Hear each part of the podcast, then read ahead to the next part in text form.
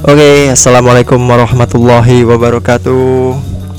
Finally ya, uh, mungkin sebelumnya selamat pagi, selamat siang, selamat sore buat teman-teman semua yang lagi ngedengerin uh, Gani Podcast ya, banyak ten ngobrolin tentang sepak bola.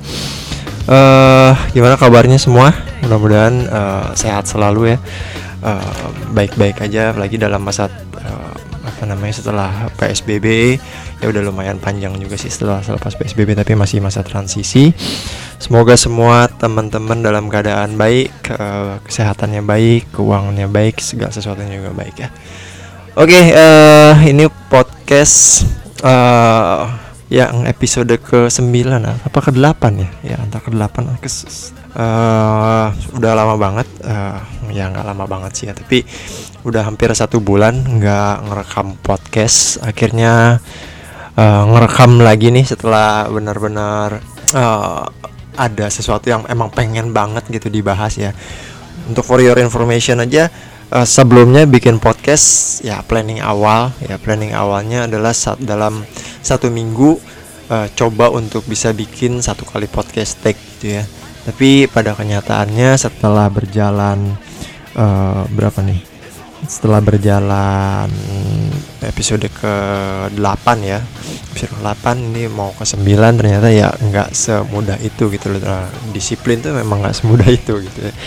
Rencananya pengen disiplin setiap minggu bisa take untuk uh, apa namanya rekaman podcast tapi uh, pada akhirnya uh, sampai sampai di episode ke-8 stuck tuh nggak rekaman-rekaman. Pada akhirnya di apa namanya satu bulan kemudian setelah episode ke-8 ya terakhir rekaman tanggal 28 Juni sekarang udah tanggal 27 ya? Ya udah udah 27 nih saya rekam sekarang tanggal 27 hmm, ya udah kurang lebih satu bulan nggak rekaman akhirnya rekaman lagi. Mudah-mudahan ke depannya bisa lebih uh, konsisten lagi untuk take podcast itu jadi ya balik lagi tadi di yang udah disampaikan awalnya adalah uh, uh, not talking about the numbers of who listener uh, my podcast but it's about how I train my discipline. Ya kurang lebih salah satu bentuknya kayak gitu ya melatih public speaking juga uh, untuk biar bisa lebih baik gitu kan. Hmm, ya uh, mudah-mudahan info yang disampaikan di sini juga bermanfaat nih buat teman-teman yang uh, mendengarkan. Begitu kira-kira. Uh, oke okay, di episode yang kali ini episode kali ini menarik banget gitu ya menarik kenapa menarik banget? Jadi awal mulanya uh, kan seperti tahu sendiri ya Liverpool uh, bisa dibilang satu tahun terakhir ini benar-benar lagi lagi tahunnya mereka lah ya. Juara Champions League juara uh, kemudian Super Cup kemudian juara Piala Dunia antar klub kemudian terakhir juara Premier League juga setelah 30 tahun menunggu ya. Mungkin yang belum dengar nih mengenai episode 30 tahun menunggu bisa balik ke episode ke-8 kemarin menunggu setelah 30 tahun. Uh, didengerin aja. Uh, nah jadi balik lagi ke topik yang tadi. Jadi uh, setelah uh, ya dengan segala kesuksesan itu kemarin baru ngeliat lagi video ya di Twitter video singkat saat press conference uh, apa namanya press conference final Europa League antara Liverpool versus Sevilla. Gitu ya press conference uh, Jurgen Klopp di situ setelah pertandingan final di mana mereka kalah 1-3 walaupun sempat unggul 1-0 waktu itu melalui gol Daniel Sturridge ya. Saya ingat golnya cakep banget brilian banget dengan kaki kiri ya. Uh, tapi akhirnya pada final whistle-nya mereka kalah uh, eh, 1-3 nah saya juga di sini pengen ngebahas banget yang mengenai sosok Jurgen Klopp. Berawal dari situ dari uh, keterpurukan yang bener, yang benar-benar mungkin kalau orang apa ya ya kalau disebutnya kita nggak punya mentality mentality monster ya akan susah gitu untuk untuk bangkit akan susah untuk bisa tetap berpositif thinking. Tapi dari press conference itu baru nih kita menyadari wah oh, itu luar biasa gitu apa ya pencapaian Jurgen Klopp sekarang ini tuh ternyata uh, nggak mudah datang begitu aja tapi melewati banyak kesukaran gitu ya. Jadi di episode kali ini saya pengen uh, ngomong mengenai Jurgen Klopp kurang lebih seperti itu. Uh, nanti juga uh, banyak dari yang akan saya sampaikan di sini juga terinspirasi dari kata-kata yang ada di Twitter ya dari akun yang bernama sebentar cek dulu The Tactical Times ya di kalau teman-teman main Twitter boleh follow tapi ini lebih banyak ke Liverpool sih gitu uh, at tactical underscore times T A C T I C A L underscore times oke okay. uh, eh, jadi balik lagi ke press conference yang uh, after pertandingan Liverpool versus Sevilla yang menangkan Sevilla 1-3 waktu itu.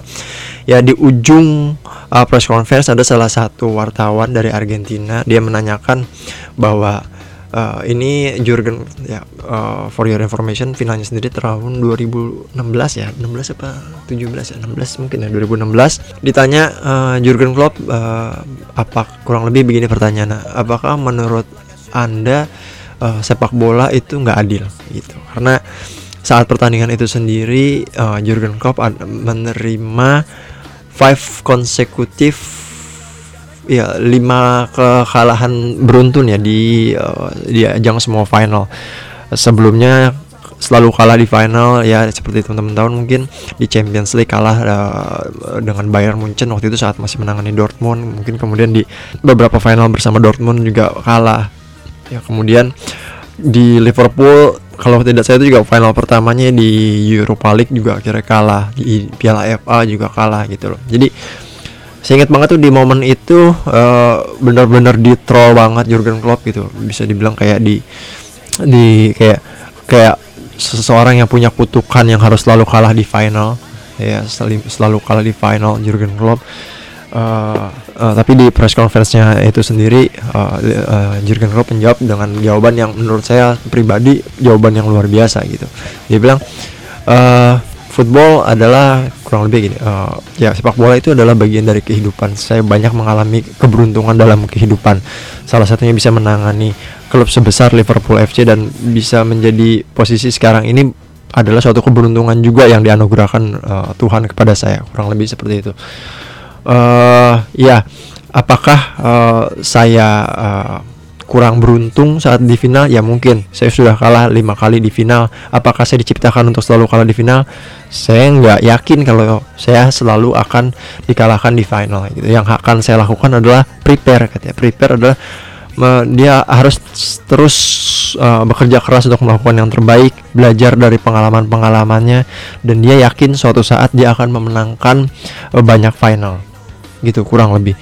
Uh, mungkin saat kita di posisi kayak sekarang maksudnya Jurgen Klopp di posisi sekarang ya orang yang mendengar kan ah ya udah lo menang gitu. Tapi dia mungkin harus flashback ke belakang. Dia Jurgen Klopp mengatakan itu saat uh, di posisi dia lima kali guys ke, uh, apa namanya kalah di final. Dan itu bukan sesuatu yang mudah ya buat orang yang buat pelatih sepak bola yang besar gitu kan uh, itu pasti nggak akan mudah sama sekali punya di stigma bahwa selalu kalah di final dan segala macam. Itu butuh ya yang disebut sama Jurgen Klopp sendiri ya. Uh, ini uh, the mentality monster gitu. Benar-benar dia aplikasiin dalam kehidupannya dia memang mempunyai mentality monster kurang lebih kayak begitu. Uh, luar biasa sih buat saya sendiri uh, statement saat di uh, apa namanya di final Euro Europa League itu sendiri. uh, saya membacanya benar-benar terharu gitu kalau apa yang kalau kita lihat di sekarang ini ya achieve yang achievement yang dia dapat di sekarang ini Oke, okay, uh, eh, saya mau baca nih sebuah tweet yang tadi saya udah sebutin ya dari The Tactical Times uh, mengenai Jurgen Klopp. Ya, tweet yang pertama di sini disebut Jurgen Klopp means a lot to me. I speak about him a lot, not just because who he is and what he has uh, what he has achieved but also because of what I believe he represents. Jurgen Klopp represents the holy trinity of football. He represents the holy trinity of football. He represents the head, the heart, and the soul of the game. Ya, jadi bisa dibilang dia bukan cuma sekedar uh, manajer gitu loh, tapi dia benar-benar merepresentasikan siapa dirinya di dalam setiap pertandingan gitu. Jadi dia dia selalu ada gitu di pertandingan. Ada di sini dia selalu mencurahkan kepala ada di situ dia selalu memberikan segalanya uh, saat ada di pertandingan sendiri gitu. Jurgen Klopp sendiri saat bergabung ya saat bergabung bersama Liverpool pelatih yang sudah punya reputasi luar biasa. Maksudnya Dortmund menjadi tim yang bisa dibilang biasa aja menjadi tim yang luar biasa. Bahkan mereka sukses bisa sampai ke uh, final Champions League kemudian menjuarai Bundesliga juga gitu. Uh, dan pada akhirnya setelah uh, melatih Dortmund selesai uh, akhirnya dia memilih uh, memilih uh, melatih Liverpool FC juga bukan karena uh, bukan ya bisa dibilang bukan karena duit juga gitu loh. Bukan karena dia mungkin glory hunter atau trophy hunter. Kalau dia mau glory hunter atau trophy hunter saya ingat banget waktu itu mungkin banyak plat banyak klub yang mengincar ya. Mungkin seperti Manchester United ya atau banyak klub besar lainnya juga mengincar.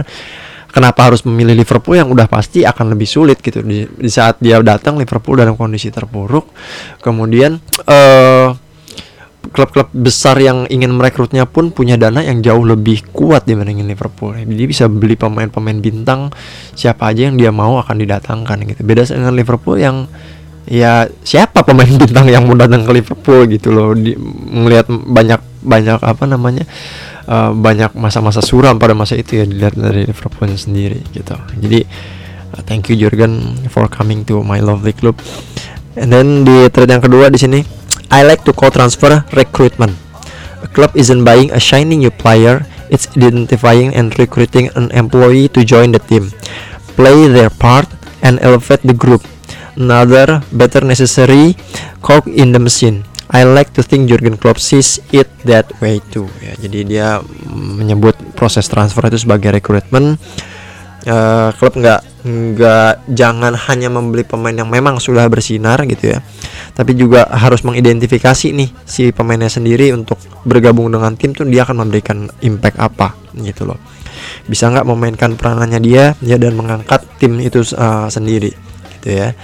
Jadi begitulah kira-kira filosofi Jurgen Klopp dalam uh, proses uh, transfer atau rekrutmen. Jurgen Klopp identified and recruited Lewandowski, Gundogan, Robertson, Hummels, Subotic, Reus, Salah, Mane, Pisek, Kagawa, Keita, Van Dijk, Alisson.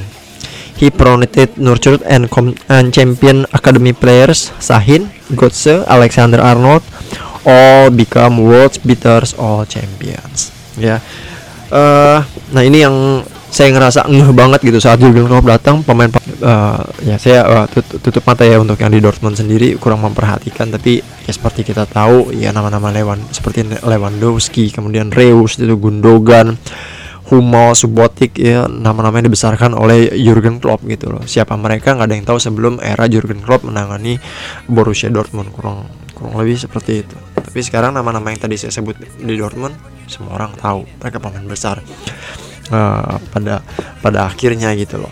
Balik lagi yang tadi saya bilang saat dia datang ke Liverpool berbeda gitu. Artinya datang nggak cuman eh gue punya skema kayak begini loh ayo lo main kayak begini gitu. Tapi dia benar-benar mendekat uh, apa namanya ada pendekatan personal yang benar-benar terasa gitu loh. Maksudnya dia secara in, secara apa ya secara individu memang kuat banget. Jadi ngebawa pemain untuk untuk uh, apa namanya untuk sacrifice for him juga kuat banget gitu. Jadi siapa pun yang kayaknya yang main buat dia pemainnya tuh bisa melakukan mau untuk melakukan segalanya di klub. Nama-nama uh, kalau pas dia datang ya mungkin nama-nama seperti Jordan Henderson gitu ya. Nggak pernah maksudnya untuk sekarang dia menjadi pemain terbaik Liga Inggris. Sebelumnya dia cuma cemoohan aja gitu Jordan Henderson. Tapi di tangan Jurgen Klopp Jordan Henderson luar biasa. Siapa yang ya yes, uh, apa namanya bisa merubah mentalitas seseorang kayak gitu loh. Luar biasa sih. Kemudian uh, dia juga ya mempromosikan uh, apa namanya mempromosikan tren Alexander Arnold ya dari akademi. Kemudian Andy Robertson yang direkrut murah banget dari Hull City gitu. Tapi ibarat kata direkrut harga kaki lima tapi jadi pemain bintang 5 ya Andy Robertson. Sekarang siapa yang nggak pengen dia jadi back kiri di klubnya gitu loh. Luar biasa untuk Andy Robertson.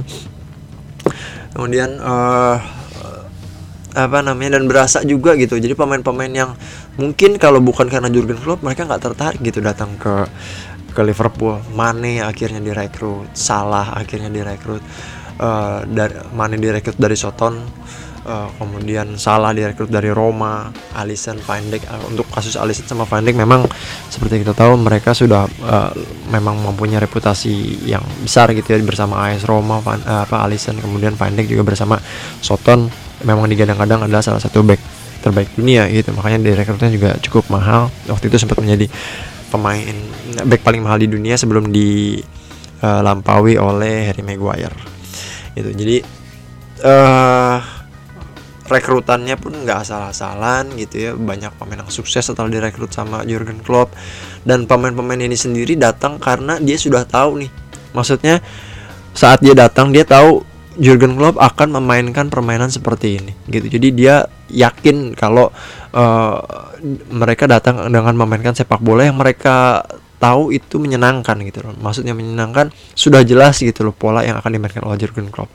Sepak bola menyerang uh, bukan bertahan uh, dan mereka mau menjadi bagian dari permainan sepak bolanya itu sendiri. Makanya mereka tertarik untuk datang ke Liverpool FC gitu. Ya itu salah satu yang sisi plusnya gitu. Jadi mm, uh, saat dia datang dan dia tahu siapa pelatihnya oh oke okay, pelatih si A uh, apa namanya akan menggunakan permainan menyerang. Itu yang gue pengen nih uh, memperkuat tim seperti itu. Makanya dia makanya banyak pemain datang uh, ke Liverpool. Salah satunya salah satu alasannya adalah melihat melihat pola permainan yang akan diterapkan oleh uh, Jurgen Kloppnya sendiri. Gitu. And then um, Jurgen Klopp knows was what what aduh. Jurgen Klopp knows what must happen. He has uh, his blueprint his plan and the plan is key. Players must fit and be willing to work for the system. The system is the center of the universe. If the player fits the player flourish the good become great the great become the best. Ya. Itu tadi teman-teman ya pemain yang udah bagus kayak uh, apa namanya uh, Firmino contoh Firmino. Firmino itu di tangan Brendan Rodgers nggak kepake sedih banget ya Firmino datang pada waktu itu harganya nggak murah gitu. Tapi di, tapi kayak Brendan Rodgers tuh bingung mau taruh Firmino di mana gitu. Tapi saat Jurgen Klopp datang berubah semuanya untuk Firmino ya. Ketemu Mane, ketemu Salah waktu itu masih masih ada Coutinho berubah semuanya. Uh, Firmino menjadi pemain yang benar-benar bisa diidentifikasi oleh Jurgen Klopp sendiri harus men bisa menjadi pemain seperti apa gitu. Di menjadi pemain yang dia harus jadi role seperti apa nih di tim gitu untuk untuk bisa keluarin uh, kemampuan terbaiknya. Si Firmino sekarang ya bisa dibilang walaupun secara mencetak gol dia nggak banyak-banyak banget tapi impact ke timnya luar biasa gitu loh. Dalam artian dia bisa membuka peluang untuk Mane sama Salah. Gol Mane sama Salah luar biasa. Kayaknya nggak mungkin tanpa Firmino karena dia bukan tipikal striker yang dapat bola ya harus mencetak gol dan segala macam bukan. Tapi dia lebih ke tim player. Artinya yang penting tim gue menang bukan masalah gue mencetak gol tapi ya tim tim gue menang. Ya salah uh, bisa kita lihat dari cara bermainnya uh, Firmino membuka ruang antara uh, dari tengah ke depannya juga luar biasa. Uh, intelligence is the forefront of Liverpool operation. Data drives recruitment decision must make sense. Every step Liverpool FC have taken along their five year path with Jurgen Klopp has made sense from the system to the players to the inevitable success it made sense And then Jurgen Hart is as big and as infectious as his billowing love. He puts everything into his team and no expects everything back. No half misses, no half hurts, or or nothing. Fights and unforgettable nights, tears and jeers, love and loathing. Football teams become families. Nah, kutipan yang tadi uh, berasa banget gitu loh. Pada artian ya di, Jurgen Klopp tuh ya seperti itu gitu loh. Kita bisa lihat dia tuh benar-benar menaruh semuanya. Ya teman-teman mungkin bisa ngelihat saat dia ada di pinggir lapangan dia berdiri kelihatan emosionalnya dia gitu selebrasinya. Itu bukan cuma di satu dua pertandingan hampir di seluruh pertandingan Liverpool tuh dia kelihatan excitementnya dia adalah bagian dari tim yang sedang bermain gitu loh luar biasa uh, menyemangati pemain dari pinggir lapangan gitu loh. Komplain ke wasit gitu. Uh, kemudian setelah pertandingan eh, apa misalnya ada substitution dia pasti akan memeluk pemainnya gitu. Setelah pertandingan dia akan memeluk uh, pemainnya ke fans dia akan pergi ke fans untuk memberikan applause untuk memberikan rasa terima kasih gitu. Jadi benar-benar sosok yang yang uh, Iya, dia adalah bagian dari Liverpool FC sendiri dan dia merepresentasikan uh, dirinya tuh kuat banget. Gitu. uh, mungkin ya walaupun banyak rival Liverpool FC banyak hatersnya pun saya nggak berpikir banyak juga yang membenci dia justru banyak yang menyukai Jurgen Klopp gitu pelatih yang memang benar-benar lovable banget Jurgen Klopp uh, lanjut ke trade uh, families stick together. They pull each other through the hard times. They carry each other on their shoulders in the good. They cry and they celebrate console and elate together. They come together no longer a group of talented individuals but a powerful unit all for one. Yes, inilah Jurgen Klopp. Jadi nggak mengandalkan satu dua pemain ya. Uh, bener-bener dia mencoba menciptakan tim yang yang ya udah timnya dia gitu loh. Dalam artian nggak bergantung sama satu dua pemain uh, yang bisa diingat ya kayak tahun ini saat mereka juara, saat mereka menjadi saat mereka menjadi runner up di tahun sebelumnya banyak orang yang bilang Manchester City saat juara masih gembira masih apa namanya masih spend banyak duit nih untuk belanja pemain-pemain bintang gitu. Tapi Liverpool juga seharusnya kalau secara logikanya kita akan berpikir ya kalau lu pengen juara lu harus beli pemain bintang lagi gitu loh. Uh, apa namanya? untuk bisa ngimbangin Manchester City gitu yang yang justru akan yang justru tambah kuat tapi enggak loh gitu Liverpool beli siapa tahun ini uh, bisa dibilang untuk pemain utamanya justru nggak ada gitu yaitu timnya lagi aja gitu yang dia tetap percaya sama timnya dan dan dan hasilnya ada gitu. Dan hasilnya tahu tahun ini mereka luar biasa gitu. Jadi uh, ya yang tadi di thread sebelumnya udah disampaikan dia benar-benar rekrutmennya bukan karena emosi bukan karena nafsu tapi memang karena kebutuhan tim. Dia ngelihat timnya udah oke okay, ya untuk sekarang ini ya udah next season cuman masalah perbaiki mentalitas, perbaiki cara bermain aja gitu. Jadi well prepare yang disebutkan dalam acara uh, press conference sebelumnya gitu. Maksudnya saat di uh, di, di, di di final WL sendiri gitu. Di benar-benar mentality monster uh, nggak panik buying gitu semuanya di well prepare dengan baik When a team comes together fighting for a common goal when the rules are understood not just in the head but in the heart team goes beyond talent. It becomes formidable. The team dominates a league. The team overturns three goal deficit in Europa. That's a team of champions. Ya. Yeah. overturns three goal deficit in Europe ya mungkin teman-teman tahu ya ketinggalan 3-0 di Camp Nou dari Barcelona dibalikin jadi 4-0 di Anfield. Siapa yang mengira? Minus salah waktu itu. Dan Andy Robertson juga nggak main. Can you imagine? Tanpa salah tanpa Andy Robertson ya uh, justru mereka tetap bisa menang 4-0 melawan Barcelona pada akhirnya juara Uh, derided and mocked by supporters and tabloid press for celebrating a draw with West Brom uh, Klopp was celebrating his supporter. He was bringing the players and fans together, all for one. The 12 men joining its brothers on the pitch on one for all. Ya, yeah. Ini yang tadi saya bilang banyak banget yang nge-troll Jurgen Klopp awal-awal kedatangannya dia gitu. Mungkin dua tiga tahun pertamanya, wah trollnya kuat banget gitu ya. Mungkin hanya uh, apa ya namanya. Tapi saya ngeliat walaupun dalam keadaan sulit waktu itu Liverpool maksudnya dalam awal-awal kedatangan Jurgen Klopp tetap kalah di final gitu ya tetap struggling tapi uh, secara pribadi susah banget sih untuk membenci Jurgen Klopp kelihatan dia tuh uh, apa namanya kata-katanya tuh memang memotivasi sekali gitu ya dan dan bisa dijadikan contoh gitu jadi dia walaupun di, di apa namanya walaupun dicemooh saat berselebrasi ya walaupun seri waktu itu melawan West Brom gitu kemudian uh, setelah itu dia ke supporter dia berselebrasi bareng supporter bertepuk tangan kemudian berterima kasih gitu. Jadi kayak uh, supporter pun merasa dia adalah bagian dari klub benar-benar mengapresiasi banget supporter uh, dari uh, Liverpool FC Liverpool full of soul many parts of northern England through various historical social political and economic factors are full of soul Go there and see, it's undeniable. Jurgen Klopp knows and understands it. He is kinder to it.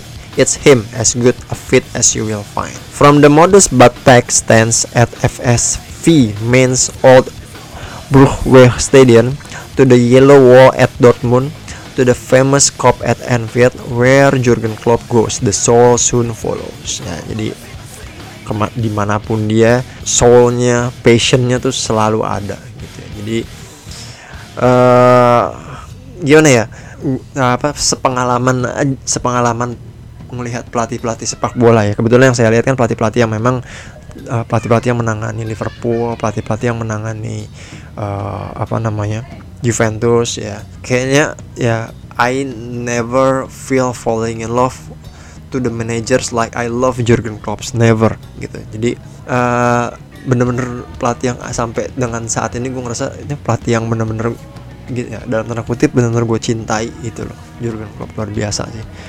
Uh, happy uh, this man joining uh, to my club he could work for any team. Jurgen Klopp. No no team in the world will turn their nose up. The success is tangible. The man is lovable. Tireless hard work. Passionate love of his trade. The CV impeccable but he won't work for any team. Just a select few the soul must be there. Ya jadi yang tadi saya bilang di awal dia nggak cuman mau pilih klub karena berdasarkan klub ini akan ngasih trofi buat dia akan ngasih uh, kesuksesan di CV-nya dia gitu tapi dia dia harus ngerasa bahwa soulnya tuh ada di situ makanya dia memilih tim seperti Dortmund kemudian ke Liverpool FC seperti uh, yang sudah dijelaskan sebelumnya ya di episode sebelumnya dia memilih Liverpool karena salah satu alasannya adalah karena dia adalah fans dari Liverpoolnya sendiri. That's why uh, he was choose Liverpool FC. Uh, brain and heart and soul make the man. The man makes the football team. That holy trinity is what makes the game so special. The brains bring the intelligence and the complexity. The heart brings the passion, and the souls bring the mysticism. Those wonderful unquantifiables. Jurgen Klopp brings the brain, the heart, and the soul. He reminds us that this game, which can make or break a mood, which can ruin a weekend, can cause a fight, then evoke pure, unadulterated joy within half an hour, is a condensed, concentrated, powerful reflection of life. Ya jadi Jurgen Klopp di sini membawa otak hati dan jiwanya ke dalam setiap pertandingan. Dia selalu mengingatkan ke setiap pertandingan gitu ya walaupun mungkin pertandingannya bisa kalah merusak mood dan segala macam tapi yang dia pengen ada fight di situ dalam setiap pertandingan yang dilakukan di Liverpool dan menjadi pelajaran for the better prepare for the next game. Liverpool fans, it's tough to explain how fortunate you are to have this man at the club, head and heart and soul of your club. The success are obvious, but he's more than that. He's a good man, a special man, a special man. Make the very most of this time under Jurgen. This is your time to enjoy. Gue pengen bacain lagi nih trade yang terakhir nih. Ini menyentuh banget Liverpool fans, it's tough to explain how fortunate you are to have this man at the head and heart and soul of your club. Jadi bener-bener beruntung banget, hey Liverpool fans ya, lu punya seseorang yang yang apa namanya menjadi kepala, menjadi hati dan menjadi jiwa dalam klub itu sendiri ya. The successes are obvious, but he is more than that ya. Kesuksesan itu udah jelas gitu, apalagi yang dia udah achieve gitu sekarang kan dia adalah orang yang baik. He is a good man special man ya.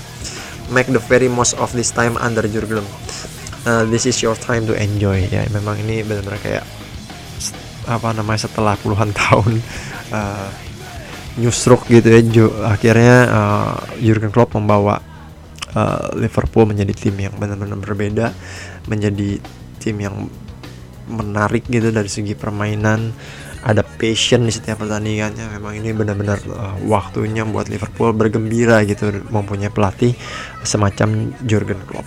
Uh, ingat juga saat kedatangan dia pertama kali ke Liverpool uh, ditanya ya tapi uh, apa ditanya mungkin uh, apa namanya pers berharap dia bisa mengasih sesuatu yang seperti statement Jose Mourinho gitu saat dia datang ke IPL dia dia, dia adalah spe, uh, the special one. Tapi Jurgen Klopp sama sekali tidak bluffing saat apa namanya saat dia datang. Dia cuma bilang I'm the normal one.